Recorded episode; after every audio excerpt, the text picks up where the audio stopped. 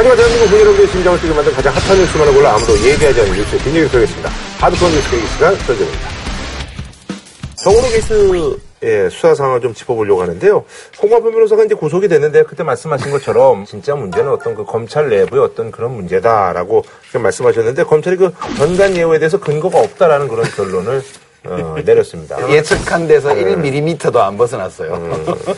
어, 홍 변호사가 이제 그 검찰 수사에 이제 실질적으로 이제 뭐 영향을 미치지 못했다. 이제 한마디로 로비에 실패했다라고 이렇게 결론을 내렸다고 하네요. 그래서 현직 검사를 둘러싼 의혹, 즉 법조 게이트는 밝히지 못했습니다. 지금 이제 뭐 이분한테 이제 그 죄명이 네 개가 어, 적용이 됐죠. 특정범죄 가중처벌법상 조세법 그렇죠. 8, 그리고 조세범 처벌법 위반, 지방세기범법 네. 위반, 그 앞에 이제 붙은 게 의뢰에 따라 붙는 변호사법 그렇죠. 위반. 뭐 이제 뭐 근데 제가 보기에. 이 예. 변호사법 위반은 현재의 검찰 수사 결과라면 무죄가 나올 가능성이 아. 그러네요 진짜. 예. 검찰 수사 결과를 보니까 변호사법 위반한 것도 없더구만요. 사기죄라면 몰라도. 로비 안 하고도 로비 했다고 하면 사기죄거든요. 음. 근데 정문호 그 한 얘기는 분명히 그 검사장과 차장검사에게 로비 해야 된다 해서 돈을 3억을 받아갔다는 예, 얘기인데요. 3억을 줬다는 거 아니에요. 네.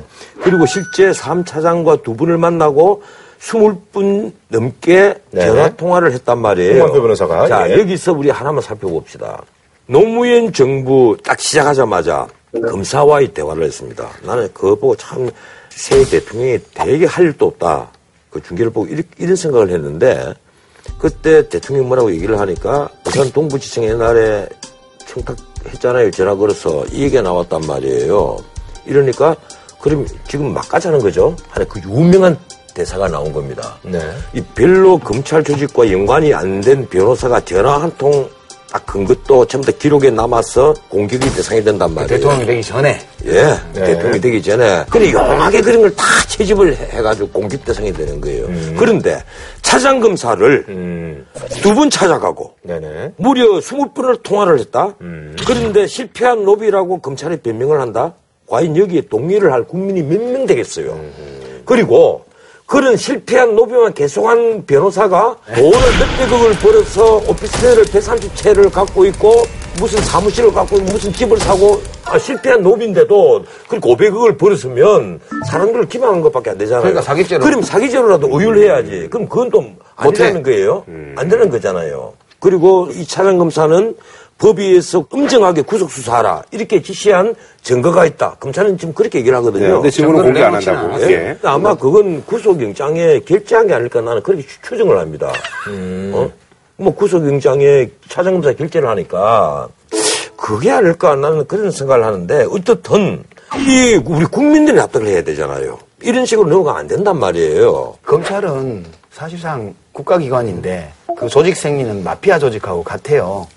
그러니까 우리가 지난번에 다룰 때 홍만표 변호사가 뭐 이미 어느 선까지 처벌하고 어떤 법규를 적용하고 어느 정도 감옥에 들어앉아 있으라는 것까지 다 합의가 됐을 거라고 우리가 추측을 했잖아요. 검찰 쪽에서는 뭐 너무 기소를 약하게 하면 욕먹으니까 변호사법 위반 살짝 넣고 그다음에 탈세로 탈세 중에서는 좀 특가법 X로 그러니까 5억 이상 10억 사이 그 정도로 해서 넣는다 이렇게 이미 내가 볼 때는 묵시적 공동 행동에 대한 합의가 끝났어요.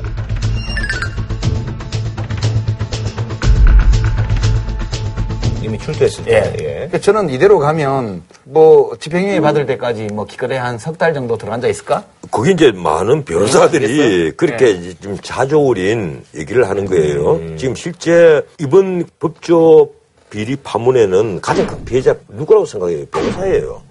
변호사들이 이제 가장 의심을 받고 네. 그리고 로비 조차도 제대로 못하는 변호사는 무능한 변호사들이 돼버리고 변호사가 완전히 수많은 계급이 생겨버리는 거예요.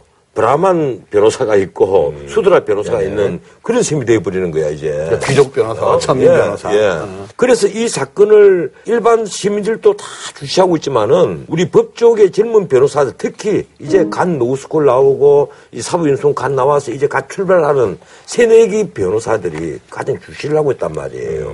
자기들이 미래가 걸린 문제니까 피의자의 변호사가 예. 차장검사 찾아오면 다 만나줘요? 아무나? 차장 검사라는 게 이 우리 국민들이 또 오해를 할 것 같아서 설명을 해드리자면 이 검사장 밑에 있는 차지검장의 준말이 차장 검사예요. 부장 밑에가 예, 아니고. 예, 그 밑에 이제 부장들이 쫙 있어요. 그 밑에 이제 평검사들이 쫙 있고, 이 쉽게 말하면 검찰 조직의 예, 예. 지휘관이에요. 삼차장 같으면 일반 형사부를 다스리는 총지휘관이란 근데 말이에요. 변호, 변호인이 무슨 불법 도박 횡령 혐의로 구속된 피의자의 변호인이 안 만나죠. 못 안 만나죠. 예, 만날 시간이 전화. 통화로 수업은 할수 있어요? 네, 어떻게 하겠어요? 이게 아무리 친분이 있어도 하기 힘든 일이란 말이에요. 가령 내가 아주 친한 뉴판스가 이 차장 검사인데 내가 어떤 관련 사건이 있으면 세게봤자 전화 한번 할까 말까예요. 미안해서라도 못 한다고. 그리고 뭐, 뭐 도와달라고 직접적인 말을 못 해요. 그렇지. 넌지시. 예, 넌지시 뭐좀 알아듣도록 얘기하면 그 아주 유능한 변호사야. 어? 통화만 그런데, 해도 예, 유능한 변호사야. 예, 그렇지. 한 번만 해도. 네. 예, 그렇지. 그게 참 서로 간에 미안해서 이 지킬 예의, 예의란 말이에요. 그렇기 때문에 못하는 그 거예요. 예컨대 이. 최윤수 3차장 검사가 사실 이 알려진다고 가정하면 어떤 시선을 받으리라는 건 누구나 예측할 수 있잖아요. 그걸 뻔히 알면서 만나러 갔고 만나줬단 말이에요. 그러니까 저는 이, 이 3차장 검사하고 홍만표 변호사의 관계는 거의 동업자 관계라고 아니, 봐요. 그리고 그게 정은호한테 3억을 받은 그 직후예요. 정은호가 그렇게 얘기했죠. 예, 그 무엇보다도 이 그 사건에 있어서 횡령 부분이 수사가 안 됐잖아요. 다른 사건 같으면 당연히 수사를 했어야 될 건데 증거 찾기가 힘들다 해서 덮어버리고 이번에 석방될 판이니까 다시 횡령으로 구속영장가 발부를 받은 거예요. 이 사건이. 터지니까 예. 일단 발부 받은 거죠. 여기에 이 사건에서 나온 그 중앙지검장은 애초에 서면 조사조사도 안 왔어요. 의혹을 받고 있는 예. 중앙지검 그리고 차장검사는 서면 진술서만 받고 가령 보통 그 다른 사람 같으면 당연히 불려서 조사 안 하겠어요. 그렇죠. 그냥 이대로 얼렁뚱땅 넘어가서는 안 되죠.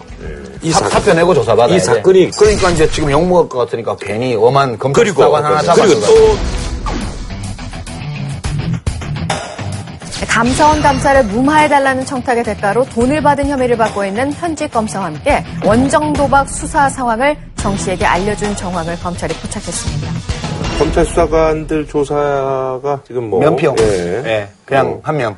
한 명에 두 명이고 검사도 지금 두 명. 아, 그 예. 매출열로 좀 병원에 있는 분이어서 예, 조사도 못. 한다잖아요. 글쎄. 그런 분한테만 돈을 줬어. 지금 수사 상황 유출 검사 이게 이제 나는 이게 검찰을 내가 잘못한 건 잘못했다고 얘기를 하지만 요것 검찰 얘기가 좀 맞는 것 같아요. 이 지모 부회장이라는 사람이 서로 다 아니까 그 자꾸 걱정을 해서 야, 니좀 알아봐, 알아봐줘, 알아봐줘 얘기를 하니까 어이, 내가 알아보니까 뭐 이렇더라. 그 엉터리 문자 만들어 보낸 거야.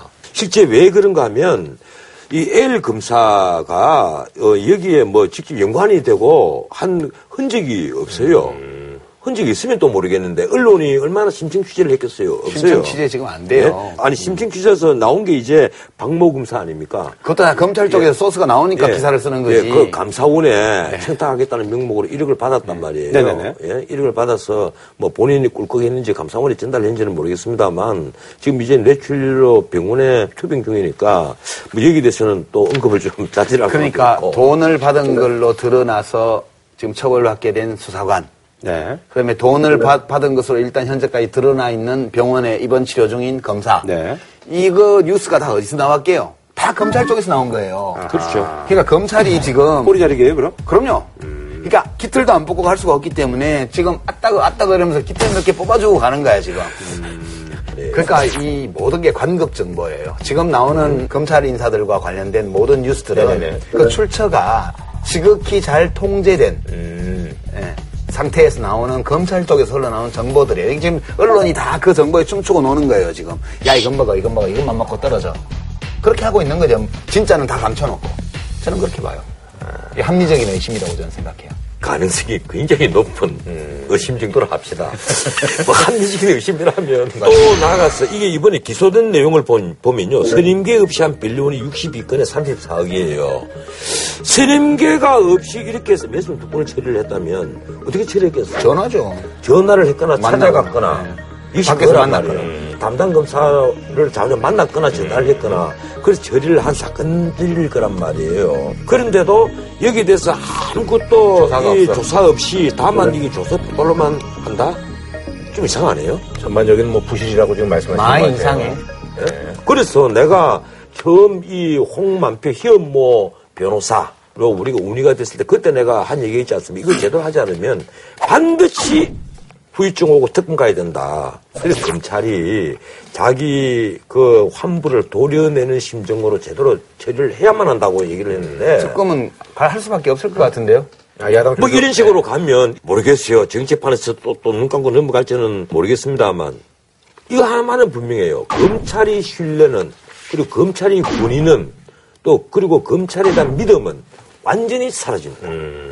자. 이번 이 홍만표 수사 결과를 이렇게 하고도 검찰이 정말 우리 사회에서 존경받는 그리고 신뢰받는 기관으로 남아있다고? 그건 아니, 뭐. 그런 소망 자체가 없는 것 같아요. 예, 그건 검, 검사들한테. 화장실에 휘발유를 붙지 마십시오. 이 화장실에 구더기 죽이려고 휘발유 붙잖아. 폭발하면 어떻게 되는지 알지?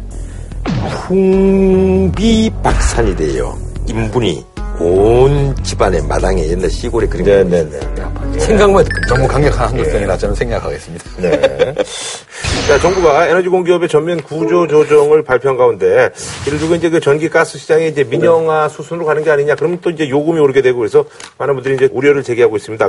전력 판매와 가스 공급을 민간에 개방하는 정책이 나왔습니다. 전력 판매, 가스 공급을 민간에 개방하는 방안도 내놨는데요. 결국 에너지 값이 오를 것이라는 우려가 팽배합니다.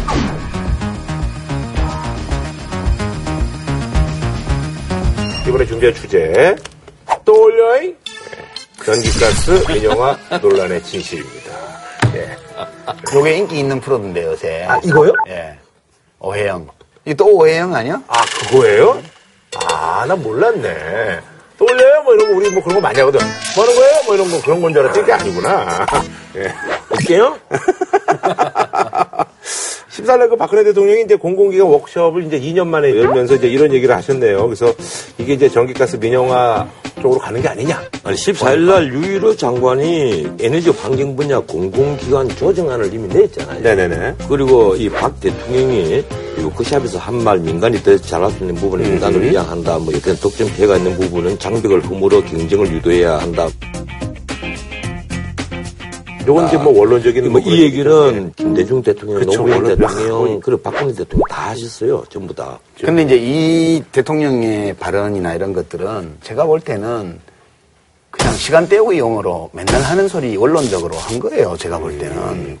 특별한 의미를 부여할 어, 만한 제 국가 원수의 발언을 두고 시간 때우기라니까. 아니 왜냐하면 예. 제가 취재를 좀 해봤어요. 이거 뭐 하려고 그러나 싶어서 네. 봤더니 주로 두 가지인데요. 하나는 공기업의 정부 지분 중에 49%까지 그리고 51%를 갖고 네, 있고. 51%를 조정을 갖고 해야 있고 되니까, 예. 49%까지를 팔아치운다 이거예요. 지금은 상장한다는 거 아니에요? 예, 이게 이제 소유의 민영화예요. 아, 소유의 민영화. 이게 주식 팔아가지고 돈 모으는 거죠. 자금 조달해서 지금 부채 비율이 엄청 높고 이러니까 좀 메꿔보겠다. 이런 동기가 하나 있는 것 같고요. 또 하나는 전기 도소매업하고 가스 수입 도매업 이런 거를 민간 기업의. 진입을 허용하는 문제. 이거는 시장 민영화예요. 네네. 이게 소유 구조의 민영화와 시장 민영화는 달라요.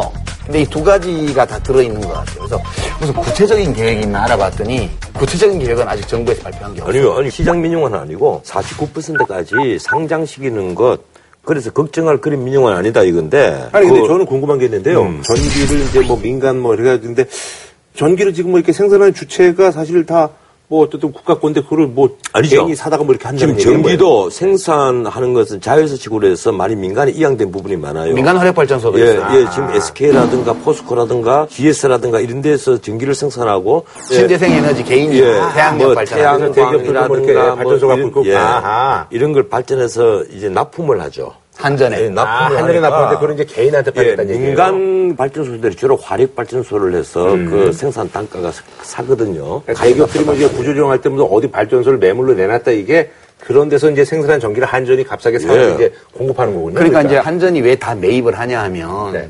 이제 두 가지 이유 때문인데 하나는 배전망을 한전이 다 관리하잖아요. 그러니까 전기라는 거는 무슨 물건처럼 갖고 다닐 수가 없는 그렇죠, 거예요. 그렇죠. 발전하면 바로 배전망으로 들어가야 되기 때문에 그러면 한전이 전부 배전망을 갖고 있기 때문에 어디서 생산한 전기든 이 망 안으로 받아들여야 아, 돼요. 되는군요. 아. 그리고 이제 한전이 또 파는 거죠 소비자한테 아. 기업이나 민간이나 뭐 공공기관에 파는 거고 두 번째는 신재생 에너지 경우에는 시장성이 없어요 전혀. 그러니까 한전이 다른 데서 돈을 남겨서 아하. 개인들이나 기업이 이 비싼 단가로 생산한 전기를 비싼 값에 사주는 거예요. 그 1kW당 300원 이상 예. 써요. 그러고 이제 팔 때는 100원, 200원에 파는 거예요. 똑같이 손해를 팔고. 보면서. 왜냐하면 국가적으로 앞으로 자꾸 이제 신재생 에너지를 독려해야 되고 예, 말이야. 독려해야 되기 아. 때문에. 근데 지금 전기 판매를 생산자가 곧장 음. 소비자한테 할 수 있게 한다는 건 저는 이건 어불성설이다. 그럼 현실적으로 망을 어떻게? 하자는 얘기예요, 지금. 이 건가요? 힘들다기보다 네. 지난번에 망산업 한 말씀하셨잖아요. 망산업. 이 저, 망산업 중에서 특히 나 망산업 전부 다를 꼽지 않았나. 철도 같은 거나 경쟁체제를 도입해야 된다고 믿는 사람인데 그런데 예, 근데 가스, 전기 그다음 수도 네. 이게 없으면 생존 위협받는 거잖아요. 여기에 경쟁체제 도입을 해서 이게 만약 민간이 독점을 하게 되면 굉장히 위험해지잖아요. 예, 그렇겠네요. 예, 그래서 해봐도. 나는 적어도 우리 사회가 1인당 국민소득이 한 5만 불 넘을 때까지는 이건 나 국가가 관리하는 것이 옳다고 믿는 사람인데 하나는 믿을 수 없는 우리 사회 현상을 물어보는가 하면 에너지 과소비예요. 전기값이 너무 값삽니다.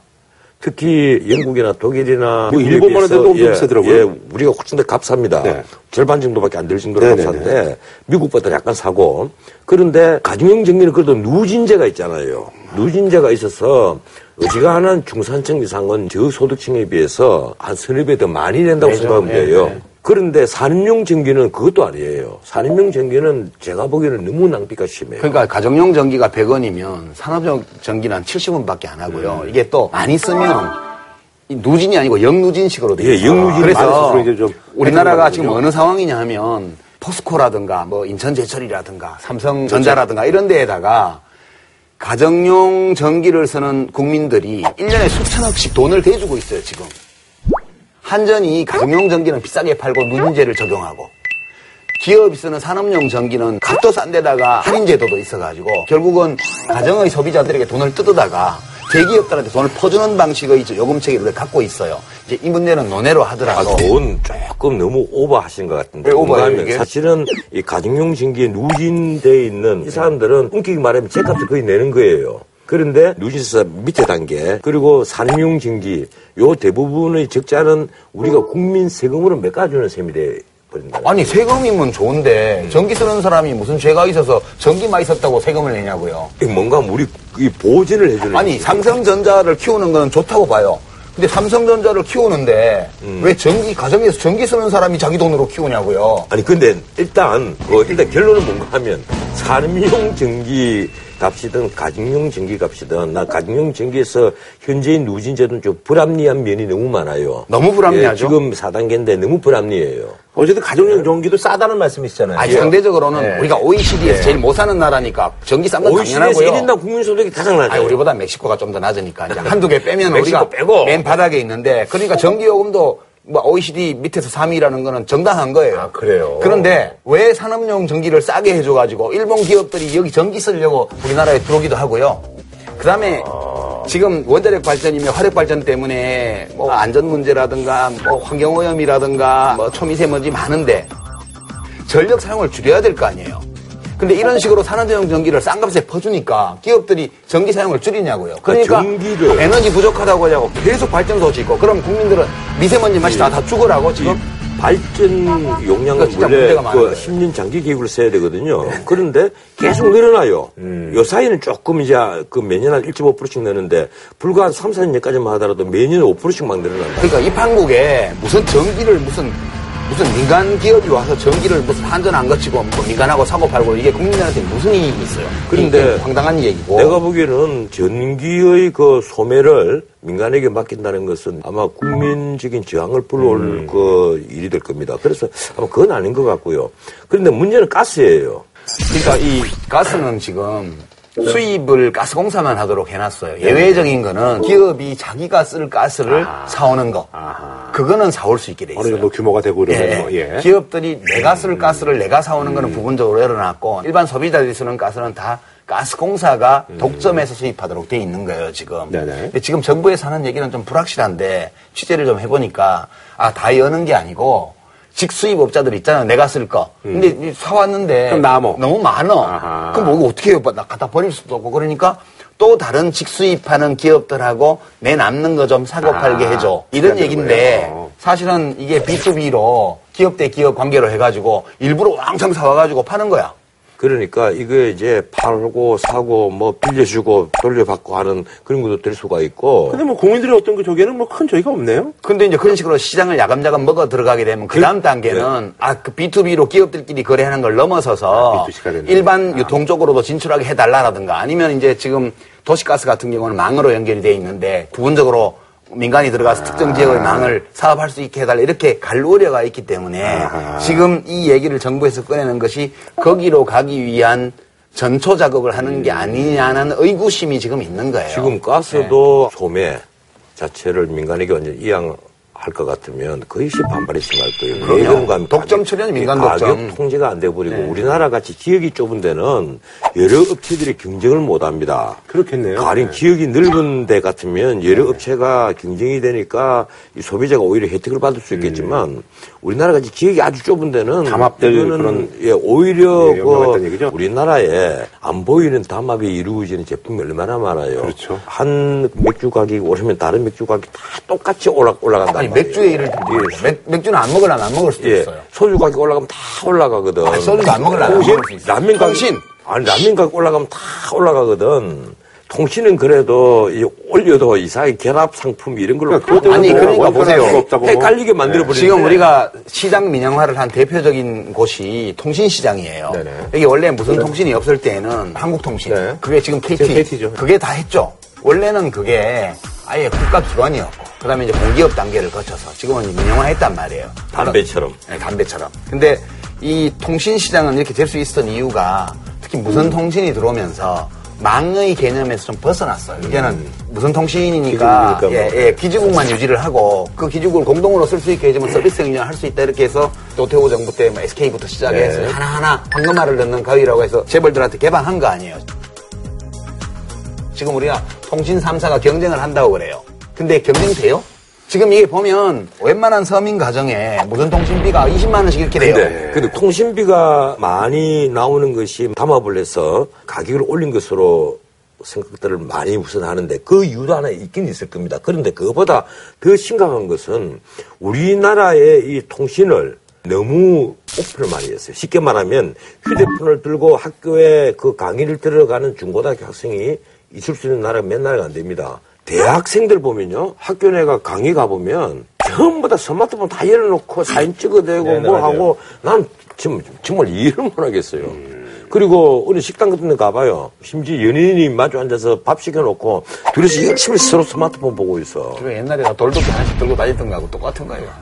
그 이게 돌도끼가 그는 이- 이거야말로 자기 목숨을 지켜주는 무기라는 거예요. 어, 지금 스마트폰 없으면 존재가 그렇죠. 현대인이 필수품처럼 돼가 있잖아요. 스마트폰 자체가. 그러니까 이게 지금 통신 시장은 통신 서비스 시장은 경쟁 체제잖아요. 이제 공기업 하나 포함해서 3사 체제인데 3사 체제라는 이 과점 시스템 하에서도 이렇게 소비자들이 어떻게 할 방법이 없을 정도로 빨아먹는 거예요. 지금 진짜 지- 필수품이 어, 그, 아니 그래서 지금 가게에서 가장 크게 차지하는 것이 주거 비용, 그 다음에 두 번째가 통신 비용이에요. 네, 맞습니다. 이러니까 통신비가 엄청난 거예요. 아니, 아니라 그러면 저 가스라든지 전기 이런 것들이 다른 나라들은 다 이제 거의 뭐 민영화가 아, 민영화가 거의 다 됐죠. OECD 국가에는. 아니에요.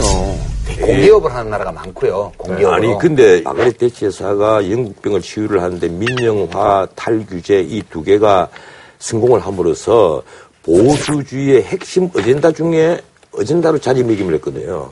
근데 이 민영화를 하면 그래서 없어지는 것이 뭐뭐냐? 민영화하면 첫째 독점이 없어진다. 그렇죠. 두 번째는 부패가 없어지더라. 세 번째는 적자가 없어진다는 거 효율화가 됨으로써. 네 번째는 관료주의가 없어지더라. 그 얘기만 들으면 꼭 필요한 것 같은데. 그 다음에 비능률이 없어진다. 네. 이거거든요. 그런데 민영화하면 위험해지는 것이 있어요. 그 역시 독점이에요. 민간 이 독점. 거대 자본이 먹어서 민간 독점을 하게 되면 그냥 독점이 아니고 이건 가격 통제를 받지 않는 독점이 되어버린단 말이에요. 그래서 가격의 인상을 아무도 막지 못한다는 거예요. 또 하나 요 사이 또 민영화에 있어서 부정적인 요소로 거론되는 것이 일자리가 축소된다. 공기업에는 일자리가 많이 보장이 되는데 민영화가 되면 구조조정 그렇죠. 이늘 상시적으로 일어나고 일자리가 줄어든다는 거예요. 그래서 이 민영화를 두고는 아직도 찬반 논란이 많은데 내가 살펴보니까 가스 이 전기 이건 민영화 아주 많이 됐고 수도는 내가 확인을 못 했어요. 그래서 수도는 민영화된 아직도 나라들은 공기업이 많을 거예요. 민영화된 나라들은 값이 비싸요. 뭐 일본도 아. 저는 사실은 아니, 우리가 살아가는데 필수적인 거 있잖아요. 예, 그건 나하고 생각이 물이라든가 전기라든가 가스라든가 이런 거는 아, 국가에서 할 일은 국가에서 똑바로 좀 하자고요. 뭐 민영화 뭐 좋다고. 그거 나하고 생각이 똑같다니까. 그러니까요. 예? 특히 우리나라가 좁은 나라에서는 이게 경쟁 체제가 도입이 안 돼요. 네. 그런데 문제는 민영화를 하니까 무조건 요금이 올라가더라. 아, 그런 생각도 예. 이 신문에 그렇게 났던데. 아, 그럼 100% 예요, 올라가는 아니, 거는. 가령 우리가 지금 전기를 민영화를 하잖아요. 요금 올라갈 수밖에 없습니다. 원가까지 맞춰줘야 되는데, 원가에 이익과 이익을 맞춰줘야 되잖아요. 지금은 공기업이니까 적자 구조로 유지가 된단 말이에요. 세금으로 보전하면 되니까. 어차피 공기업 부채는 계속 늘어나요. 지금 이제 민영화 하겠다고 지금 주장하는 이 기업들 있잖아요. 이 기업들 다섯 개를 포함해서 12개 기업은 그러니까 공기업 중에서 가장 큰 기업 12개는 영업 이익으로 은행 이자를 갚지를 못합니다. 이러니까 적자는 계속 늘어나요. 그러니까 지금 광물자원공사라든가 이런 데서는 외국에 보유하고 있는 그 뭐 가스전, 석탄광 이런 비싼 거 알짜자선 다 아, 팔았잖아요. 거기는 쓸데없는 짓을 엉터리로 하다가 예. 빚진 거니까 그렇죠. 근데 지금 아니 뭐 저 국민들한테 전기 팔고 뭐 가스 팔아 가지고 망한 회사가 어디 있어요? 아니 한전 같은 경우는 그 부채가 계속 늘어나잖아요. 이러니까 몇 년 전에는 일반 주주들이 집단 소송을 했잖아요. 왜 전기값 안 올리고 원가 이하로 팔아서 어, 우리 주주 이익을 해치느냐 이러니까 한전은 흑자 여부, 적자 여부를 따라서 무조건 일정 부분 배당이 돼요. 무조건 배당을 합니다. 그러니까 한전이 그나마 공기업이니까 요금 안 올리고 있는 거지 민간기업 같으면 벌써 올렸다니까요. 이윤도 남겨야 되니까. 그런데 또 하나 문제는 또 있어요. 우리 지금 서울 수도 있잖아요. 네네네. 지금 아리수, 아리수다, 아리수다 무슨 난리치잖아요. 그런데 서울시 회의는 물론 국무회의, 뭐 청와대 회의 할 것 없이 수돗물 옆에 주인자에 담아놓고 따라 먹는 회의 봤어요? 아 우리 옛날에 아리수 저- 아리수 저 얘기했잖아요. 전부 다 생수병 얹어놓고. 아리수 생수병? 놓고 국무회의 했다고요. 아니, 아니, 여기는 지금 상표를 떼는데 노출될까 싶어서 국무회의는 상표도 안 떼. 아리수 그냥 놓고 했어요. 서울 수도관 얼마나 노후가 되는지 압니까? 그런데 이게 지금 공기업이 아니고 민간 기업 같았으면 견디겠어요? 가령 지금 이 서울의 수도가 민영화가 됐다면 현재의 수도관 체제로 놓고 장사를 할 수 있었겠느냐고요. 난리가 났겠죠. 그러니까 두 분의 생각은 어쨌든 간에 그리고 한국전력? 한국전력 네. 만약에 민영화가 됐다면 저렇게 전봇대 엉망진창으로 막 지들 세우고 싶은 대로 막 세우고 어, 전기선 막 혼잡스럽게 막 하고 견디겠어요? 전봇대 절대로 함부로 못 세웁니다. 야, 근데 저기 전기가 민영화되면 방송국 조명도 너무 밝습니다. 불필요하게.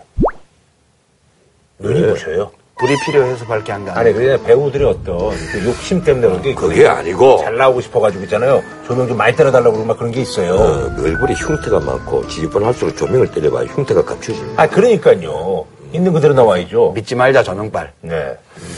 하여튼 현재의 전기요금은 생산 원가의 85% 수준이에요. 네, 그렇다고 그러더라고요. 이 15%를 어떻게든지 보전을 해야 되거든요. 아 기업이 쓰는 산업용 전기값을 올려야 돼요. 아니 그러면 저는 좀 궁금한 게 있는데 지금 한전이 네. 그 어쨌든 뭐 전기요금이 이제 매번 적자니까 원가를 올려야 된다. 아, 요금 올려야죠. 올려야 된다. 가정용 가정용 누진제를 폐지해야 되고요. 아, 맞아요. 가정용 누진제를 폐지하고 산업용 전기 가격을 가정용하고 맞춰야 돼요. 아 그렇게요. 네, 그러면 돼요. 아 그럼 맞아요? 나 똑같아, 이거는. 어, 나도 똑같아. 아 그래요? 어, 아 지금 이거 예. 전기 쓰는 시민들이 엄청 착취당한 거라니까 어, 지금. 한전이 적자를 안 볼 수도 있는 그럼요. 그런 상황이에요. 네. 알겠습니다. 예. 많은 분들이 어떤 그 예상을 깨고요. 예. 탈퇴로 결정이 나가지고요. 주가도 엄청 빠지고 후폭풍이 사실 이제 뭐 경제뿐만 아니라 정치 도 어, 잇따르고 있습니다. 아, 그래서 이번에 준비한 주제 밖으로 나가버리고 브렉시트 결정 후 폭풍입니다. 앞에 뭐라고 그랬어요? 밖으로 나가버리고 이게 원래 이승철이 밖으로 나가버리고 그, 그렇게 하면 되지. 이 사안이 아, 중대한 사안이기 때문에 지금 저도 이제 그 주식 투자를 조금 하고 있는 사람으로서 아, 주가도 많이 빠지고 해서 제가 노래 부를 만한 그런 상황이 아닌 것 같습니다. 세계 만방의 주식 투자자들의 심기를 예. 거래. 언제 그렇게 우파지게 발상을. 오버딩 늘 좌파적인. 아니라 지금 주식이 지금 2,400조가 빠지고 그랬는데 좌파가 가장 싫어하는 것이, 아. 공산주의자들이 가장 시- 싫어하는 것이 주식 시장이에요. 예. 자본주의 꽃이거든, 그게. 저는 중도예요. 예. 그 중도처럼 안 보이는데 얼굴은 우파고 생각은 좌파고 그렇지 기름기가 쭉 흐르는 것이 아주 우파 아니야 어쨌거나 그 주식시장은 조금 뭐 안정을 이제 빠르게 좀 찾아가고 있는 그래도 것 같아요. 좀 빠졌어요. 1440조가 아, 빠졌어요. 엄청 우리 돈으로. 환산을 예. 하면. 그런데 예. 그날 밤에 또 다우와 나스닥 이게 빠지니까 결국 3천조가 빠졌어요. 전 세계적으로. 아, 근데 이제 이거는 그냥 실제 뭐가 없어지는 게 아니고 칠판에 써놓은 글씨가 지워지는 거하고 비슷한 거예요. 장부상. 근데, 근데, 장부상. 그, 아니, 근데, 경제학자들은 사람들 오늘 그 생각 안 하니까. 이 장부상 숫자로 하는데 주식시장이 확 올라가잖아요. 그러면 그날 소비가 늘어나요. 아니, 그- 백화점에 그- 그 렇긴 사주 한데. 그리기 시작하고. 어차피 이게 노름판이에요, 노름판. 국가가 공인한 도박장이에요, 이게. 그게 너 좌파하는 얘기 아니에요. 주식시장 기업 경영에 직접 참가 안 하는 주주들이 투자를 통해서 이 경제 활동을 하는 것이거든요. 아니, 근데 이거는 뭐, 뭐 무슨 뭐 2,400조 원이 증발했다고 해서 우리가 당황할 필요가 없어요. 왜냐하면 이 없어진 돈만큼 다른 데서 버는 사람이 또 있어. 금 가지고 있는 사람 돈 벌었죠? 그죠? 어, 예, 그렇죠. N화 표시 자산 가지고 있던 사람 하룻밤에 엄청 벌었죠? 네. 그렇게 누군가 번 거는 하나도 계산 안 하고 지금 그런데 그걸. 주식시장을 가령 이제 뭐, 예. 투기를 하는 그 도박판으로 이해를 하느냐 아니면 투자를 하는 인베스터 아이로 이해를 하느냐 따라서 경제학도냐 아니면 그냥 노름 학도냐 노름 학도는 뭐예요? 주식시장 노름으로 이해를 하면 노름 학도 아, 아니, 그거나 그러잖아. 뭐. 그 여론조사 그, 그래서 이제 뭐 무용론도 뭐 세계적으로 뭐 얘기가 되고 있다고 하는데 사실 여론조사 기관에서 봤을 때는 이제 잔류 쪽이 좀 우위를 뭐 한다고 그랬었는데 이게 그러니까 이게 뭐- 결과를 보니까 오차범위 안에 있는 거예요, 이게. 음. 여론조사에서 52대 48로 잔류였던 게 투표 결과에서는 48대 음. 52로 탈퇴다. 이러면 정상적인 오차범위 안에 있는 걸로 봐야죠. 오차 범위는 맞는데 어떻든 투표도 굉장히 올라갔었는데 최근에 들어와서 네네. 우리나라뿐 아니라 네, 그러니까요. 세계적으로 여론조사가 어. 계속 틀리기 시작하거든요. 현대인의 어떤 특질화되어가는 쉽게 말하면 자기의 속 마음을 음. 잘 드러내지 않는 고독한 군중들의 심리. 그 이제 데이비드 리스먼 책에 나오잖아요. nameless lonely crowd. 고독한 name. 아, 영어 안 하셔도 돼요. 아, 왜 이러세요? 그, 그 책에 내용에 고려되어 있다. 네네네. 아, 뭐 어쨌든 자기 속을 숨긴다는 거예요. 그 얘기는 뭐 그렇고요. 이 중요한 얘기할 때 뺏겨서 저거 정년 윤나라도 좀 내. 아, 얘기 들었는데 나는 수업 시간에 그날 수업 주제하고 관계하면 딴 데로 빠지는 교수님들이 별로더라고요. 아니, 그럼 뭐 바로 잡겠습니다. 그 영국 구글에 있잖아요. 많은 분들이 이게 뭐 유럽 뭐 연합의 탈퇴가 뭐냐, 유럽 연합이 뭐냐, 뭐 이렇게 이제 검색이 됐더라고요. 그 영국 국민들 되게 공부 안 하는 사람들 같아. 이유 많이 났더라고요. 예. 그래서 영국. BBC에서 나온 얘기가 무엇인지도 모르고 의미조차 모르고 투표를 했다. 그래서 그때 나온 소제목이 What has we done? 우리가 도대체 뭘 했느냐. 그러니까 탈퇴의 표를 던진 분들이 네. 저학력, 저소득, 고령층 네네네. 이, 이 탈퇴의 표를 던진 걸로 네. 나타나요. 그렇게 얘기가 나오고 있더라고요. 그렇게 우리가 주로 미디어를 통해서 세상을 보는데 이후의 좋은 점에 대한 보도는 없고 이후의 나쁜 점에 대한 보도만 많았기 때문에 정보 수준이 높지 않은 유권자일수록 부정적인 면에 주목을 하게 되는 거예요. 지난번에도 우리가 왜 영국이 그 탈퇴를 요구하는가 하는 문제를 쭉 논의를 했지만은 이민자 아까 문제 있잖아요. 네. 네네. 그게 굉장히 심각했던 모양이에요. 특히 이민자는 2014년에 일어났던 로드럼 사건. 이게 그 로드럼이라는 것이 파키스탄 이민자들이 거주하는 거주 지역인데 여기에서 이 97년부터 13년까지 무려 1,400여 명의 영국 소녀들을 성폭행한 사건이 밝혀진 거예요. 이러고 나서 이 사람 이민자에 대해서 아주 심각한 혐오심이 폭발을 한 겁니다.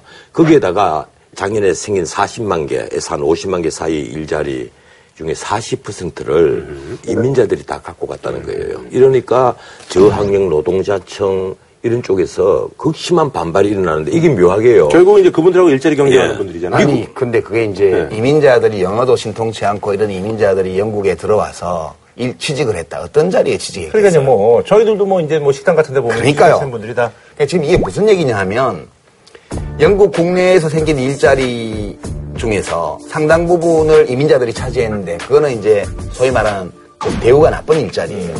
그 대우가 좋은 일자리는 EU의 다른 국가에서 온 사람들이 차지하기도 하고요. 영국 사람들이 차지하기도 하고요. 그러면 진짜 많이 배우고 능력 있는 영국 청년들은 어디 취직하냐? 그거는 유럽연합의 모든 나라에 가서 취직을 하는 거예요. 이걸 전체적으로 다 봐야 되는데 그게 아니고 우리는 되게 내 눈에 보이는 것만 보니까 그 언론에서 통계 나올 때 이런 것들을 제대로 해석 안 해주고 국내에 생긴 일자리를 뭐 민자들이 절반 가까이 차지해버렸다 이러니까 사람들이 이민자 때문에 우리 아들이 취직이 안 된단 말이야. 이래가지고 열받는 거예요. 그러니까 이제 지금 탈퇴를 한다고 하니까 다른 회원국가에 우리 청년들이 가서 취직하던 게 그러면 이제 어려워지는 거야. 이렇게 되니까 사람들이 열받는 거지. 내가 그런데 굉장히 기분 나빠서 녹화 뭐 많이 했었죠. 왜요? 그제가 말을 하면, 어, 김구라가 앞에 딱 앉아서 칼 강탄을 피는 어, 아니죠. 아, 좀 전에도 이렇게 했잖아요. 아, 존경스러운 표정으로. 신음소리를 내. 뭘 신음소리 내. 힘세 듣는 거죠. 에이. 좀그 반성하고. 진짜야, 그냥. 그 내가 얘기하면. 이거 많은 짓이야, 이게 지금. 좀 어리고. 아까 네임레스 로운리 크라우드도 내가 기억하고 있잖아요. 그건 누가 말했는데? 뭔가. 아니, 그건 내가 그건 뭐, nameless lonely crowd가 중요하죠. 데이비드 리스먼이 더 네. 중요해. 데이비드 리스먼보다 이 구절이 더 중요하지 않나요? 그렇지. 아, 그렇잖아요. 빨리 혹시 그랬다면 그 오해를 일으키기 위해서 죄송하다고 이렇게 얘기를 하고. 예, 뭐, 그, 아니, 오해를 샀다면, 근데 아마 대중들은 그렇게 생각 안 하실 건데, 오해를 샀다면. 똥뻗대잖아 이렇게. 오해를 샀다면. 아, 죄송합니다. 예, 그거는 제가, 예, 죄송, 죄송하다고 말씀을 드리네요. 자세가 예, 됐어. 예. 지금 네. 이번에 브렉시트가 딱 결정되고 네. 나서 영국의 주요 언론들 그리고 해외의 그 주요 언론들이 일제히 이걸 분석을 하잖아요. 네. 분석을 하면서 이 심각한 민주주의의 폐해까지도 거론을 하기 시작했어요. 직접 민주주의. 예, 직접 그래서 뭐 민주주의. 대의민주주의를 해야 된다, 뭐 예. 이런 얘기도 있고 막. 이 대중이 쉽게 말하면 맨시어 올슨이 쓴 책이 있어요. 잘 아, 아시는 저는 잘 책인데 몰라요. 그 책에 보면 현대인이 합리적 무지에 빠진다는 거예요. rationally ignorant. 왜 그런가 하면 공동체의 중요한 어젠다들에 대한 이해를 하려면 많은 시간과 노력을 들여야 되는데 이 재미나는 세상에 내 할 일도 너무너무 많은데 나한테 별로 직접적인 연관도 없는 일에 그렇게 많은 노력을 하고 시간을 안 들인다는 거예요. 그래서 현대인은 이 어떤 공동체 어젠다에 대해서는 합리적으로 무지해지는데 이걸 정치인들이 자극적인 그러니까 용어로 선동을 해서 예. 이용을 한다는 거예요. 직접 민주주의가요 참 좋은 건데 좀 위험성을 내포하고 있어요. 우리가 사안이 복잡하고 이런 이럴 경우에는 선거를 통해서 나온 결론이 늘 지혜롭고 현명하다는 증거가 전혀 없어요. 히틀러도 선거로 뽑았고요, 독일 국민들이. 아테네에서 소크라테스를 누가 죽였어요? 이 민주주의 법정에서 예, 그럼요. 독국물을 최고 법정 열어가지고 거기 500명을 추첨으로 뽑아서 그 사람들이 투표해가지고 소크라테스를 사형 선고를 했다고요. 그러니까 직접 민주주의는 이렇게 굉장히 큰 위험성을 내포하고 있어요. 아 근데 저기 데이비드 캐머런이 이제 사퇴를 했는데 이 사람이 어쨌든 도박이 잘못된 거잖아요. 캐머런이 잘못한 네. 게 프랑스의 사례를 좀 봤어야 돼요. 1990년대 중반에 자크 시락 네네. 대통령이 당선될 때 그때 공약이 유로존 가입 여부를 국민 투표로 결정하겠다고 약속을 했어요. 공약을. 그리고 대통령이 됐거든. 안 지켰어요. 안 지켰죠. 예. 그래서 그걸 안 지켰을 때 시라크 선거 캠프의 공약을 총체적으로 그 만들었던 인구학자가 있는데 이 사람이 이 약속을 안, 안 지키면 다음 선거에 질 거라고 그랬어요. 그, 그 다음 선거에 졌어요. 왜 시락이 그거를 투표를 안 붙였냐 하면 만에 하나라도 이걸 투표에 붙였다가 부결되면 유- 큰 유럽연합 통화동맹이 가는 이 전체 그림이 어그러지기 때문에 욕을 먹어가면서도 지지층에 대한 약속을 배신하면서도 이거를 투표에 붙이지 않은 거라고요. 근데 굉장히 이게 위험성이 높은 거였는데 캐머런 총리가 사태를 너무 낙관하고 정치적인 술수를 부린 거예요. 이거 비슷한 사례가 우리 저 예전에 이제 오세훈 시장도 뭐 이런 거랑 좀 비슷하게. 그렇죠. 그런데 국가 지도자의 거짓말은 찾아보면 너무 많습니다. 대표적으로 번복한 것이 노태우 대통령이 네. 맞아요. 중간평가. 예, 중간평가 받겠다 한 거잖아요. 아, 그거는 이제 김대중 당시 아니. 야당 총재가 아, 그거 하지 말라고 밀사를 보냈어. 그런데 이게 박수 다 쓰고 다 깨고 다 하거든요. 아니 그래서 지금 후폭풍이 지금까지도 뭐 계속되고 있는데 일단은 뭐 지금 하여튼 재투표 청원이 근데 그거는 뭐 거의 뭐 가능하지 않다고 그러던데요? 매일 그 늘거든요. 그 제도표가 되겠어요, 근데요? 지금 이게 후폭풍이 너무 심한 게 스코틀랜드 같은 네. 데는 이미 그 자기들은 막 이제. 독립투표를 네. 다시 하겠다. 거기는 아무래도 EU 잔류가 압도적으로 예? 예, 자치정부 수반이 이제 선언을 했잖아요. 음.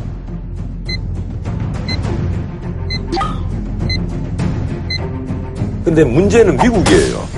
미국에 이제 텍사스가 독립하겠다. 그러니까 그런 얘기가 있더라고요. 뭐 그, 그렇고. 텍사스에 그 처음에는 카운티 하나만 그 독립에 찬성을 했는데 지금 22개. 쉽게 말하면 국수주의, 민족주의, 고립주의 열풍이 전 세계적으로 불고 있는 거예요. 거기다 캘리포니아가 마찬가지로 들썩거립니다. 그러니까 이 문제가 사실은 이제 굉장히 중대한 이슈인데 사실은 우리나라 같으면 근데 제주도에 스톱해서 독립할래. 이러면 용납하겠어요? 그 제주도 독립에 대해서는 저도 공부를 꽤 해서 작은 논문까지 하나 쓴게 있는데 제주도는 독립하면 대박이에요. 대박이죠. 제주도는 독립하면 국민소득 10만 달러 갈 지금 인구 곳이야. 70만에 술집이 5,500개인 섬. 이 제주도 물은 너무 맑고 거기는 정말 미세먼지가 없는 섬이고 이 그리고 거기를요 면세 섬으로 하고 교육 그 섬으로 해서 세계적인 대학을 유치하고 그리고 의료 섬으로 해서 마치 큐바처럼 독립을 시켜서 내가 대통령을 하다가 그 다음에 제주 제국으로 만들어서 황제가 되어서 거기서 죽는 것 이걸 늘 꿈을 꾸었는데 이런 얘기를 제가 어 이렇게 할 수는 없잖아요.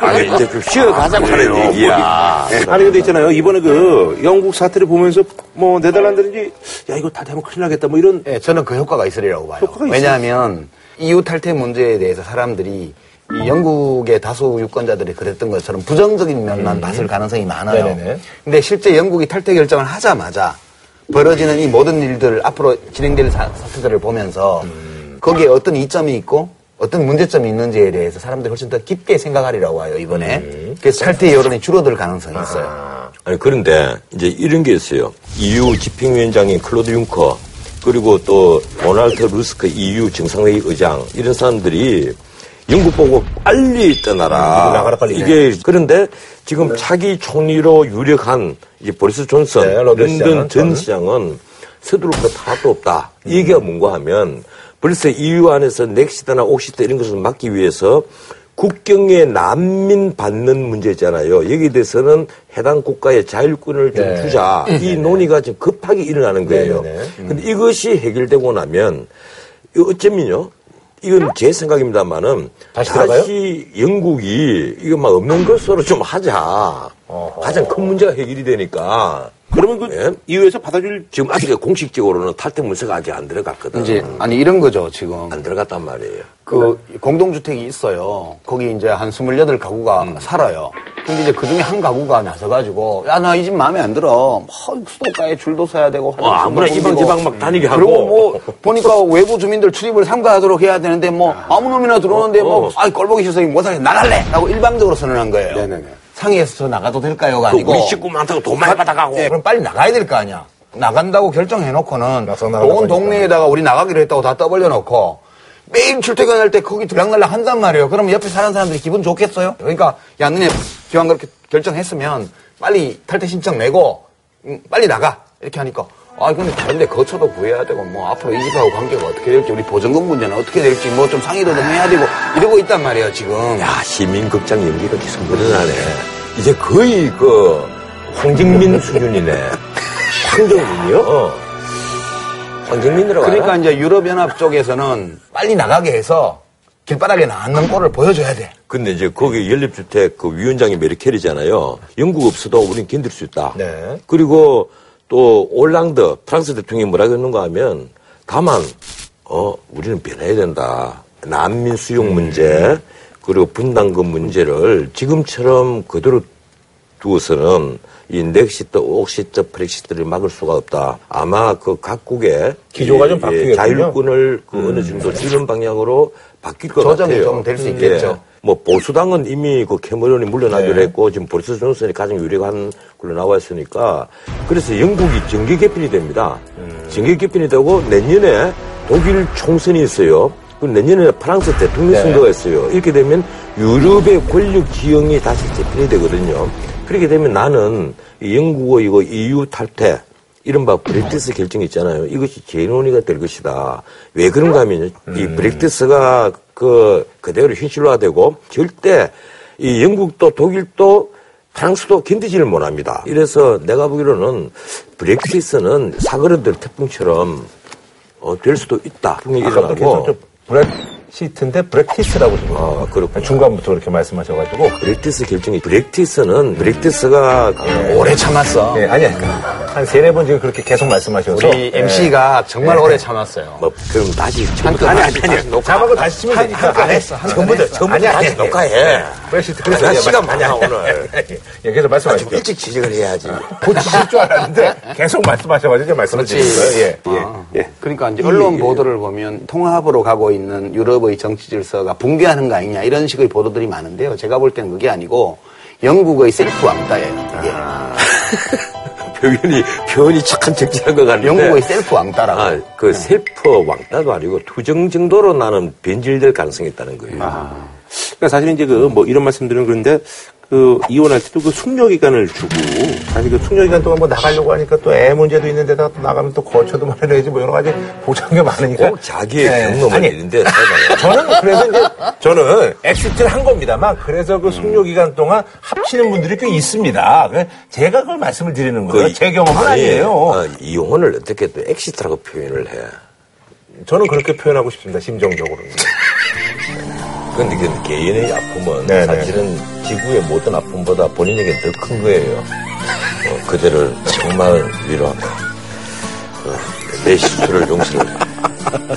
알겠습니다. 그럼 뭐 한 줄로 평하고 이제 뭐 그 영국의 이웃할 때 보면서 제가 드는 생각은 옛날에 누가 한 말인데 개방하고 통합해서 성공한 나라도 있고 실패한 나라도 있지만 고립을 선택해서 성공한 나라는 아예 없어요. 그 점을 예, 영국 국민들이 한번 생각해 봤으면 싶어요. 사실은 오늘 내가 그 결혼보다 이혼이 더 어렵다 이걸 준비를 해왔는데 아까 갑자기 뭐그 예, 이혼 얘기를 아니, 어, 가슴이 아파서 내가 다른 걸 할래. 어, 예. 민주주의는 자칫 잘못하면 다수의 압제 이 영어로 하면 tyranny of majority 네. 다수의 압제로 간다. 음. 대표적인 케이스입니다. 알겠습니다. 예. 자, 그러면 이제 다음 소식으로 갈까요? 정치권 소식을 좀 뭐 전해드릴까 하는데요. 국민의당 그리고 이제 더 민주 쪽이 요즘 뭐 시끄럽더라고요. 그래서 이번에 준비한 주제는요. 이주의 정권 논란 뉴스와 대권 잠룡 변황 소식입니다. 왜 이렇게 보고 계세요? 감시하시는 거예요? 나 정말. 제대로 내가 하나. 뭐 하나하나 이러고 그나저나 그 저 서영교 의원이 사실 이제 언론 노출이 좀 많은 여성 의원이신데 아 이게 이제 뭐 사태가 조금 좀 커지네요. 딸도 그렇고 뭐 오빠도 그렇고 동생도 그렇고 해서 뭐 너무 근절도 있고요. 딸이 그 5개월 동안 인턴을 했잖아요. 네. 그때 이제 물론 서 의원은 변명을 합니다. 그 일하던 인턴이 나가니까 그래서 자기 뭐 딸이 하필이면 일 잘하니까. 파워포인트 작업 잘해가지고 뭐 이렇게 시켰다고 그래서 그러더라고요. 그 5개월 동안 받는 봉급을 또 후원회로 그대로 자 집어넣는 걸로 음. 하고 딸에게는 한 푼도 안 줬어요. 그 딸이 그 지금 뭘 의심받는가 하면 로스쿨 거. 법사위 국회의원실에 인턴을 했다. 이걸 경력으로 해서 로스쿨에 입학을 했다는 음. 네. 지난번에 그 의혹을 로스쿨 거 거예요. 입학에도 뭐 이런 것들이 뭐 많았잖아요. 근데 논란이. 하필이면 또 서영교 의원이 사시 존치하는 문제에 있어서 극렬하게 반대를 한 분이거든요. 이래서 아, 이 사시. 존치주의자들 또반 로스쿨 주의자들의 그 공격 대상이 되거든요. 그러니까 이게 저는 좀 어처구니가 없던데 정치인이잖아요. 네. 그 정신이 나갔지. 뭐 이게 도대체 뭐예요 이게? 아니 물론 이래요. 예- 예전에는 제가 제 경, 경험인데 제가 1988년도에요. 네. 이해찬 초선 의원의 보좌관이 되었을 때 네네. 월급을 제가 25만 원 받았어요 네. 처음에. 보좌관 봉급의 한 5분의 1이에요. 음.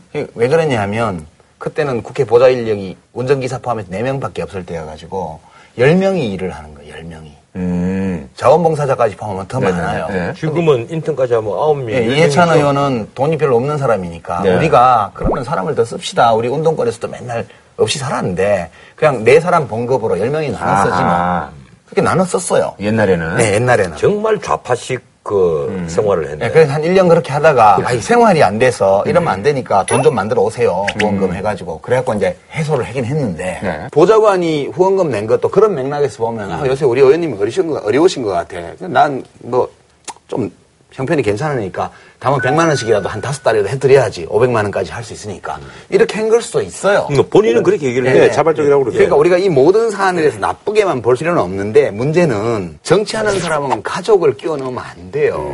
이래. 가족을 자기의 공적인 일과는 최대한 분리해야 돼요. 근데 오빠한테 급여를 줬는데 뭐 2년 동안 2,760만 원이면 많은 것도 아니에요. 근데 이 오빠 문제는 나는 서인규 의원 말에 납득이 좀 갑니다. 그러니까 친척들밖에 안 돈을 안 받았다 도와주니까. 그러더니 아니, 그뭐 아니, 내가 처음 네. 국회의원 출마했을 때 회계 책임자를 누가 해주느냐고요. 그렇지. 오빠가 믿을 만하니까 했겠지. 근데 오빠한테 급여를 안 주면 오빠가 나한테. 불법 정치자금 준 것처럼 해석될 수가 있으니 오빠가 급여를 받아야 돼요. 이렇게 했을 수 있어요. 그러나 문제는 그냥 어쩌다가 딸 하나면 또 모르겠어요. 그러니까 동생 또 어쩌다 오빠 뭐. 하나면 모르겠어요. 어쩌다가 동생 하나면 모르겠어요.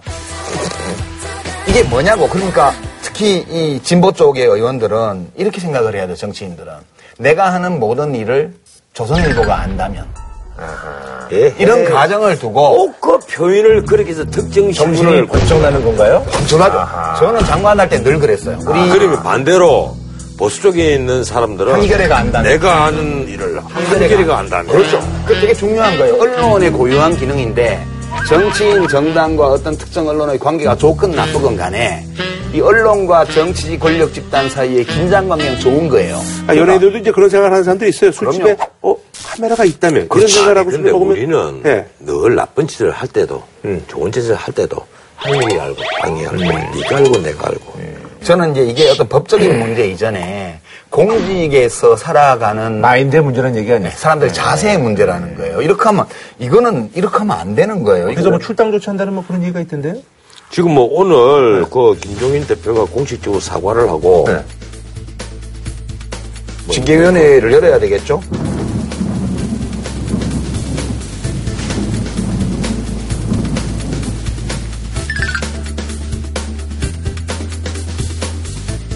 문제는 이 앞에 공천 과정에서 이미 이 예. 많은 논란들을 공관위원들이 다 알고 알았다는 있었다고 거예요. 알고. 있으면서도 별 문제 안 되고 이게 도덕적 문제에 지나지 않는다. 이래서 공천을 줬다는 것이거든요.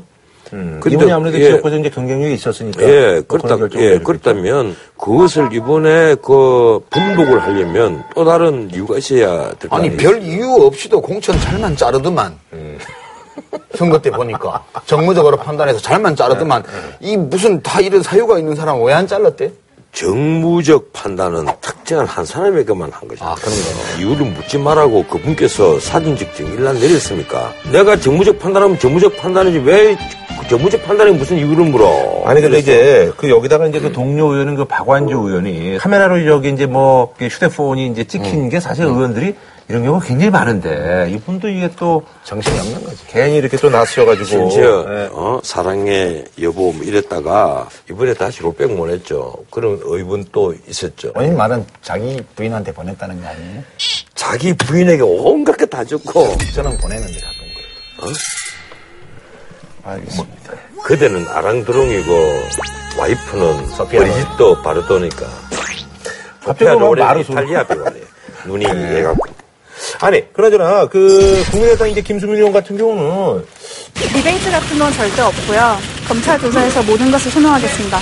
국민의당 김수민 의원은 검찰에 낸 변호인 의견서를 통해 모두 당의 지시로 이뤄진 일이라는 취지의 주장을 폈습니다. 박선숙 의원이 오늘 검찰에 출석했습니다. 왕주현 사무부총장이 구속되자 국민의당은 새벽 6시 긴급 최고위원회를 소집했습니다. 이번 일에 관한 정치적 책임은 전적으로 제가 져야 한다고 생각합니다. 모든 책임지고 대표직 내려놓겠습니다.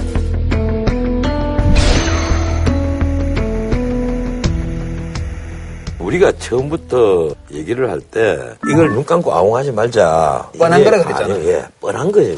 거든요. 이걸 뻔하지 않게 하려고 하다 보니까 그 이제 뻔하지 않게 하, 는 실무 책임자가 왕 주현 이번에 영장 청구대 네. 사법부청장이에요. 거기도 이제 꼬리자 네. 부국장 이런 사람이 이제 꼬리 자르게 나서는 거예요. 김 의원이 이제 박선수 의원하고 이제 독대를 했다는데 거기서는 뭐 그럼 어떤 얘기가 아니 그거- 지금 김수민 입장에서는 어 자기가 참 꿈에 그리던 국회의원이 됐는데 자기 아버지의 뒤를 이어서 분야- 가문이 그 분야 영예가 국회의원. 됐는데 어? 자기가 등대기 다 쓰고 마치 옛날에 경우는 다르지만 그 친박연대 양모 전 의원처럼 불명예스럽게 사법 처리를 당하고 퇴진을 해야 될 판이 됐단 말이에요. 이러니까 변호인 의견서를 검찰에 냈을 거예요. 그럼 당연하죠. 이 검, 검찰의 변호인 의견서가 딱 나오니까 가장 놀란 것은 이제 국민의당이라고 놀란. 거죠. 예. 쉽게 말하면 김수민 리베이트가 아니고 국민의당 리베이트가 되어버린 거예요. 아니 이거 본질적으로는 김수민 리베이트가 아니에요. 김수민 의원이 이거 리베이트 받아야 될 정도로 돈이 없는 집안 딸도 아니고 국민의당 당직자들이 자기들 활동비를 땡겨 쓴 거라고요. 제가 볼 때는. 어, 바로 그거예요. 예. 문제는 이 돈이 국민의당의 당 계좌로 들어온 돈이 아니라는 거예요. 왕전 부총장의 지시에 따라 비사가 김수민 의원이 대표를 맡고 있는 브랜드 호텔에 1억 1천만 원을 제공했다고 고발했습니다. S사는 국민의당 TF팀에 현금 6,820만 원과 6천만 원이 든 체크카드 등 모두 1억 2,820만 원을 건넸지만 계약서는 뒤늦게 작성됐습니다. 그러니까 박선석 의원은 당의 비례대표 선거의 회계 책임자이긴 한데 그 사람이 관리하는 것은 당의 계정이지 음. 이렇게 돈이 리베이트 방식으로 말하자면 이렇게 뒤로 돌아다니는 것까지 당의 사무총장이 책임질 수 있는 건 아니에요. 그래서 이건 조금 더 지켜봐야 되고 재판까지 가야 될 거예요. 아니, 그런데요. 네. 이 브랜드 호텔이 국민의당과 계약서까지 완전히 준비를 한 상태에서 왕규현 부총장이 중간에 비사를 넣어라. 그 목적이 뭐, 무엇으로 생각을 합니까? 결국은 선거 비용을 과다 청구할 수 있는 구도를 만든단 그렇죠. 말이에요. 이게 도둑질과 다른 게 뭡니까? 국민의 세금이잖아요. 선거 공영제라는 것은 그렇죠. 15% 이상의 득표를 하면 네네. 그걸 세금으로 다 보전을 해줍니다. 정말 선거를 할때 필수적으로 필요한 돈만 청구를 해야지. 이 일이 왜 생겼을까를 생각을 해보면 큰 돈도 아니에요. 정치판에서 보면 이 정도 돈은. 큰 돈도 아니고 부시래기 돈인데 이런 부시래기 돈을 만드는 과정에서 문제가 발생하고 당이 큰 위기에 처하게 됐는데 뭐 때문에 직접 브랜드 호텔과 계약을 하지 않고 따로 A, B 하면서 브랜드 호텔 쪽으로 돈을 돌려받았을까를 보면 결국 당직자의 문제라는 거예요. 당직자 활동. 과거에요. 이 대통령 선거 캠프들, 이 거기서 대통령 선거 끝나면 백몇십억씩 다 청구하잖아요. 선거 선거관리위원회. 그런데 그 많은 돈은 과연 정직한 돈들일까요? 이 선거판은 돈이 흘러 넘쳐요. 그래서 자기 돈을 내 말은 뭔가 하면요. 엄청난 돈을 쓰고 국회의원이 된 자가 과연 본전 생각이 안 나겠어요? 그래서 이게 이런 일들이 바로 우리 정치판의 부정부패의 씨앗이 된단 말이에요. 알겠습니다. 자, 그럼 말이죠. 대권 주자들의 행보를 간단하게 이제 살펴보도록 할 텐데, 일단은 그 손학규 전 상임고문의 움직임이 심상치 않아서 본인도 이제는 뭐, 어, 이제 올라가야 되겠다. 뭐 이런 얘기를 했다고 하는데, 뭐, 다시 이제 활동을 재개하시는 게 아니냐는. 재개한 게 아니라 지금 할 명분을 못 찾아서 고민에 고민을 그동안 지난번 총선 때 뛰어들었어야 돼요. 재개할 것 같았으면 지난번 총선 때 초기에 그 야권이 굉장히 어려워 보였을 때, 때, 예. 그때 뛰어들었어야 되는데 선거 전망이 굉장히 어둡다고 봤던 것 같아요. 그래서 그때 그걸 놓친 게 이분은 뭐 이제 뭐 본격적으로 이제 활동을 하시겠죠? 이번에 불렀는데 대화가 그거 아니에요. 어? 언제 올라올 거냐? 이제 곧 올라가야지. 강진의 산들이 이제 예? 너 보기 그, 싫다고 그것도 그랬- 이 광주에 왜 콘텐츠 페스티벌에 네. 그뭐 대단한 페스티벌도 아닌데 왜 갔겠어요? 지금 말에 이런 뉴스를 만들어내려고 간단 말이에요. 서로 명분을 찾고 거네요. 예, 그러면 김종인 비대위원장은 왜 이렇게 하겠어요? 뭔가 흥행을 만들어야 자기 정치할 구석도 생겨. 지금 이뿐이 아니잖아요. 다 만나잖아요. 네, 김부근 의원도 만났다고 그러더라고요. 도 만나고 안희실도 만나고 박원순 씨도 예, 만나고. 박원순도 만, 다 만나서 이렇게 흥행을 왕창 만들어 놓으면 비로소 자기는 전당대회 마치면 사실 뒷방 늙은이가 돼야 되는데 음. 자기가 끼어들 자기 정치를 할 구석을 만들려면 빨리 지금 흥행을 만들어야 돼. 뒷방 늙은이 하면 안 돼요. 아, 뒷방 늙은이 되죠. 뒷방 어르신이 되셔야 되는데. 약간 옛날에 그 저기 프로모터 이제 돈킹이라든지 밥 에럼 같은 뭐 그런 역할을 아 근데 이제 동킹은 얘가 1인 그거. 아, 아, 유명한 프로모터니까 그러고 보니까 동킹 좀 닮았네. 정치는 돈밖에 모르는데 돈이 킹이었어, 진짜. 아니, 나는 손학규 지사의 이 복귀를 정말 반대를 하는 사람입니다. 근데 그분을 나름대로는 존경까지 한다고 할 수 있어요. 그런데 이분이 변신을 너무 많이 했단 말이에요. 새누리 그 한나라당에서 과거에 시베리아 불패하러 가서 네. 근데 민주당에 가서 몸담았지 않습니까? 그 다음에 춘천에 가서 한 번 은퇴를 했잖아요. 공식 은퇴는 안 했어요. 예, 정치인이요. 은퇴를 하면 영원히 은퇴를 해야지. 정치인이 이런 식의 번복을 계속하면 안 돼요. 아니 뭐 딴 것도 약속 잘 넣긴 한데 뭐. 아니. 이게 사실은 두 번째잖아요. 춘천에 가서 다 키우다가 하면 아, 나오고. 그때는 은퇴하고 가신 게 아니라니까요. 그때도 기자들 갔을 때는 수영이 막 끊기려서 뭐 다 키운다고. 되게 멋있죠, 그 수영기면. 그 수용기를 놓으니까 완전 인권적인 동성체를 보이던데 뭐 그래. 그게 산적이던데. 정계 복귀를 하는 거는 본인 자유라고 저는 보고요. 정계 복귀하면 또 이제 국민 평가에 노출되는 거니까. 저는 아니, 예, 근데 그대는 정계 복귀해도 돼요. 아니 저요? 예, 왜 해도 되는지 왜요? 압니까? 정치 한다 안 한다 은퇴하다 이제 기자회견 했어요. 어, 저는 트위터에 어, 그거밖에 안 했잖아. 자로 딱.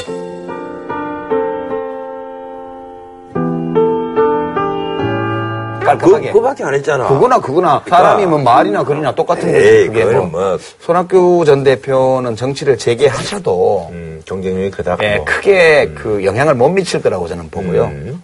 그다음에 이유는 뭐 연세도 있으시고 뭐 이런 건가요? 평가 받을 만큼 받았다고 봐요. 저도 그래서 안 하는 거예요. 음. 저는 평가 받을 만큼 다 받았기 때문에 시험 입시 다 끝났는데 또 뭐 그래요. 아니, 평가 받아서 재수, 끝나야지. 선수, 사수도 다 하잖아. 우리나라는 사수 대통령도 있었고, 그 옛날 얘기죠 다.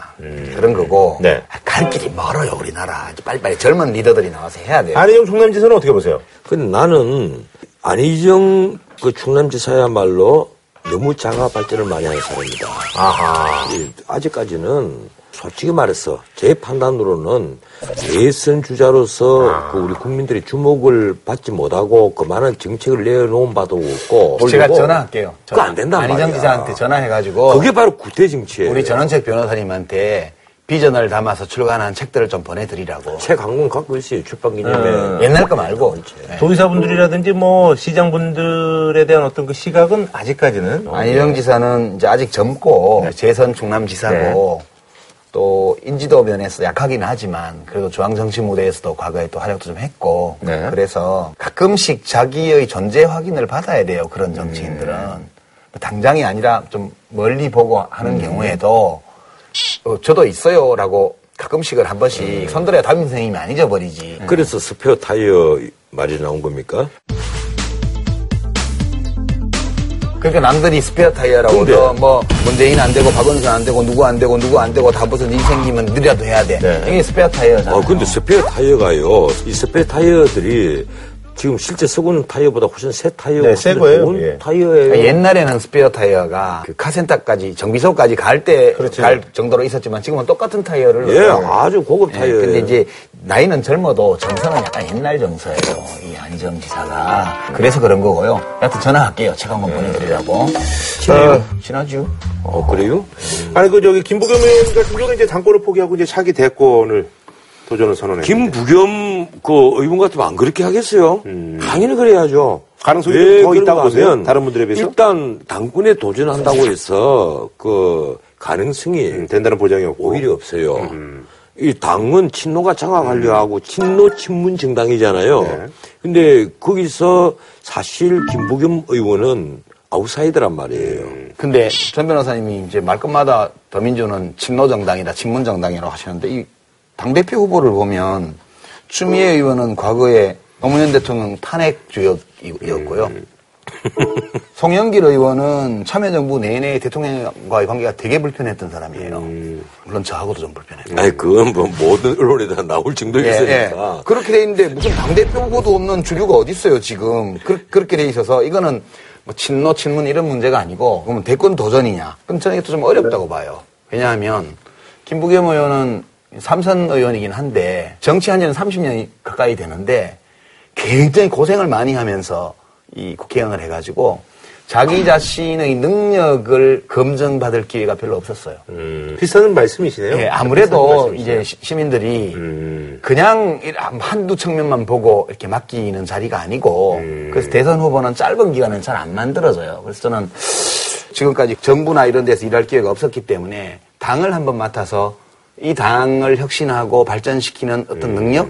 이런 걸 한번 보이면 차차기에 아 차차기. 예, 차차기에 굉장히 좋은 위치로 갈 수도 아니, 있을 거라고 그런데 보는데. 이 대선 후보가 짧은 기간에 만들어지지 않는다 이런데 사실 지금 그 김부겸 의원이 의도적인지 아닌지는 모르겠지만 걸어온 길은 노무현 네, 대통령이 그런 마치 아바타. 같은 느낌이 들 정도로. 아바타 아니에요? 예, 아, 물론 실제로 또 이 노무현 대통령과는 생각이 다른 부분이 너무 많은 그 일단 이- 노무현 대통령 어, 일본 당에 간 적이 없잖아요. 예, 그런데 하여튼 이 김부겸 의원 입장은 이런 걸 거예요. 지금이야말로 자기가 정치적 보폭을 넓힐 것이다. 이, 거기에다가, 그 노무현 대통령도 처음에 그, 이 좀 김대중 그 대통령 앞에 가서 나도 큰 뜻을 좀 갖고 있습니다. 이 얘기 하고 나서 밖에 나와서 출마를 표명했을 때 불과 지지도가 3% 미만이었어요. 가능성이 있다고 보시는? 그런데 이제 그게 광주에 혁신적 결과가 나오면서 이 전국적 스타로 부상을 한 거잖아요. 지금 세상은 더 많이 바뀌었습니다. 미국 같이 민주주의가 성숙한 나라에서도 이, 이번에 샌더스 그 효과를 봤죠 민주당 같은데 그런데 공화당은 더하죠 정치를 단 하루도 안 한 트럼프가 트럼프가, 예. 당당하게 대권 후보로 또 올랐단 말이에요 이제 이건 비단 이 두 사람만 그런 게 아니라 이 지금 현역 대통령인 버락 오바마 대통령이 사실은 시민운동 하던 사람이잖아요. 그래서 어, 지방의회에 있다가 중앙정치에 나온 지 딱 4년 만에 대통령 후보가 된 거예요. 그 4년 전에는 워싱턴의 길도 잘 몰랐던. 예. 부겸 의원이 어 지금 당권 생각을 안 할 거란 말이에요. 난 이게 내 판단이에요. 그리고 나는 오히려 이런 게 더불어민주당이 필요하다고 봐요. 지금 만약 김부겸 의원조차도 빠져버리면 문재인 대세론으로 갈 가능성이 있다는 거예요. 문재인 대세론 가면요, 이 더불어민주당은 독립을 잃어버립니다. 흥행이 안 되면요, 절대 대통령 안 돼요. 박근혜 대통령은 경선에 흥행 하나도 안 돼도 뭐 잘만 되시던데 뭐. 얼마나 어렵게 됐어요. 그런데 진짜 흥행이 안 돼서 실패한 대통령이 누굽니까? 이회창 이 후보 두 번이잖아요. 그건 이제 이회창 후보가 아까 매력이 없었으니까. 심지어 차리는 밥상을 발로 찼다는 나중 표현이 나올 정도로 이 흥행을 안 거친 것 때문에 이 긴장감이 없었다고 하네요. 알겠습니다. 예. 자, 이정도 소정 부탁드리겠습니다. 서영교 의원하고 국민의당 최소한의 품격을 좀 지켰으면 좋겠어요. 정치. 나는 이게 그 이른바 잠룡이라고 하는 이들에게 네. 자기 그릇은 자기가 가장 잘 납니다. 그러면 다 대선 출마 안 되니까. 제가 크게 생각하라고 좀 뭐. 그럼 반대로 자기 그릇을 제대로 하십시오. 아, 그렇죠. 아, 그게 맞죠. 근데 그게 진짜 어려운 거예요. 소크라테스가 너 자신을 알라고 한 지가 이미 2500년이 됐지만 자기 자신을 아는 사람 몇명 해야 돼요. 그 소크라테스가 너 자신을 알라는 것도 사실 표절이에요. 아, 그래요? 이 철학의 근원지에 있었던 이오니의 철학에 그 말씀을 하신 분이 하나 있더라고요. 네. 알겠습니다. 저희는 다음 주에 찾아뵙도록 하겠습니다. 너 자신을 알아?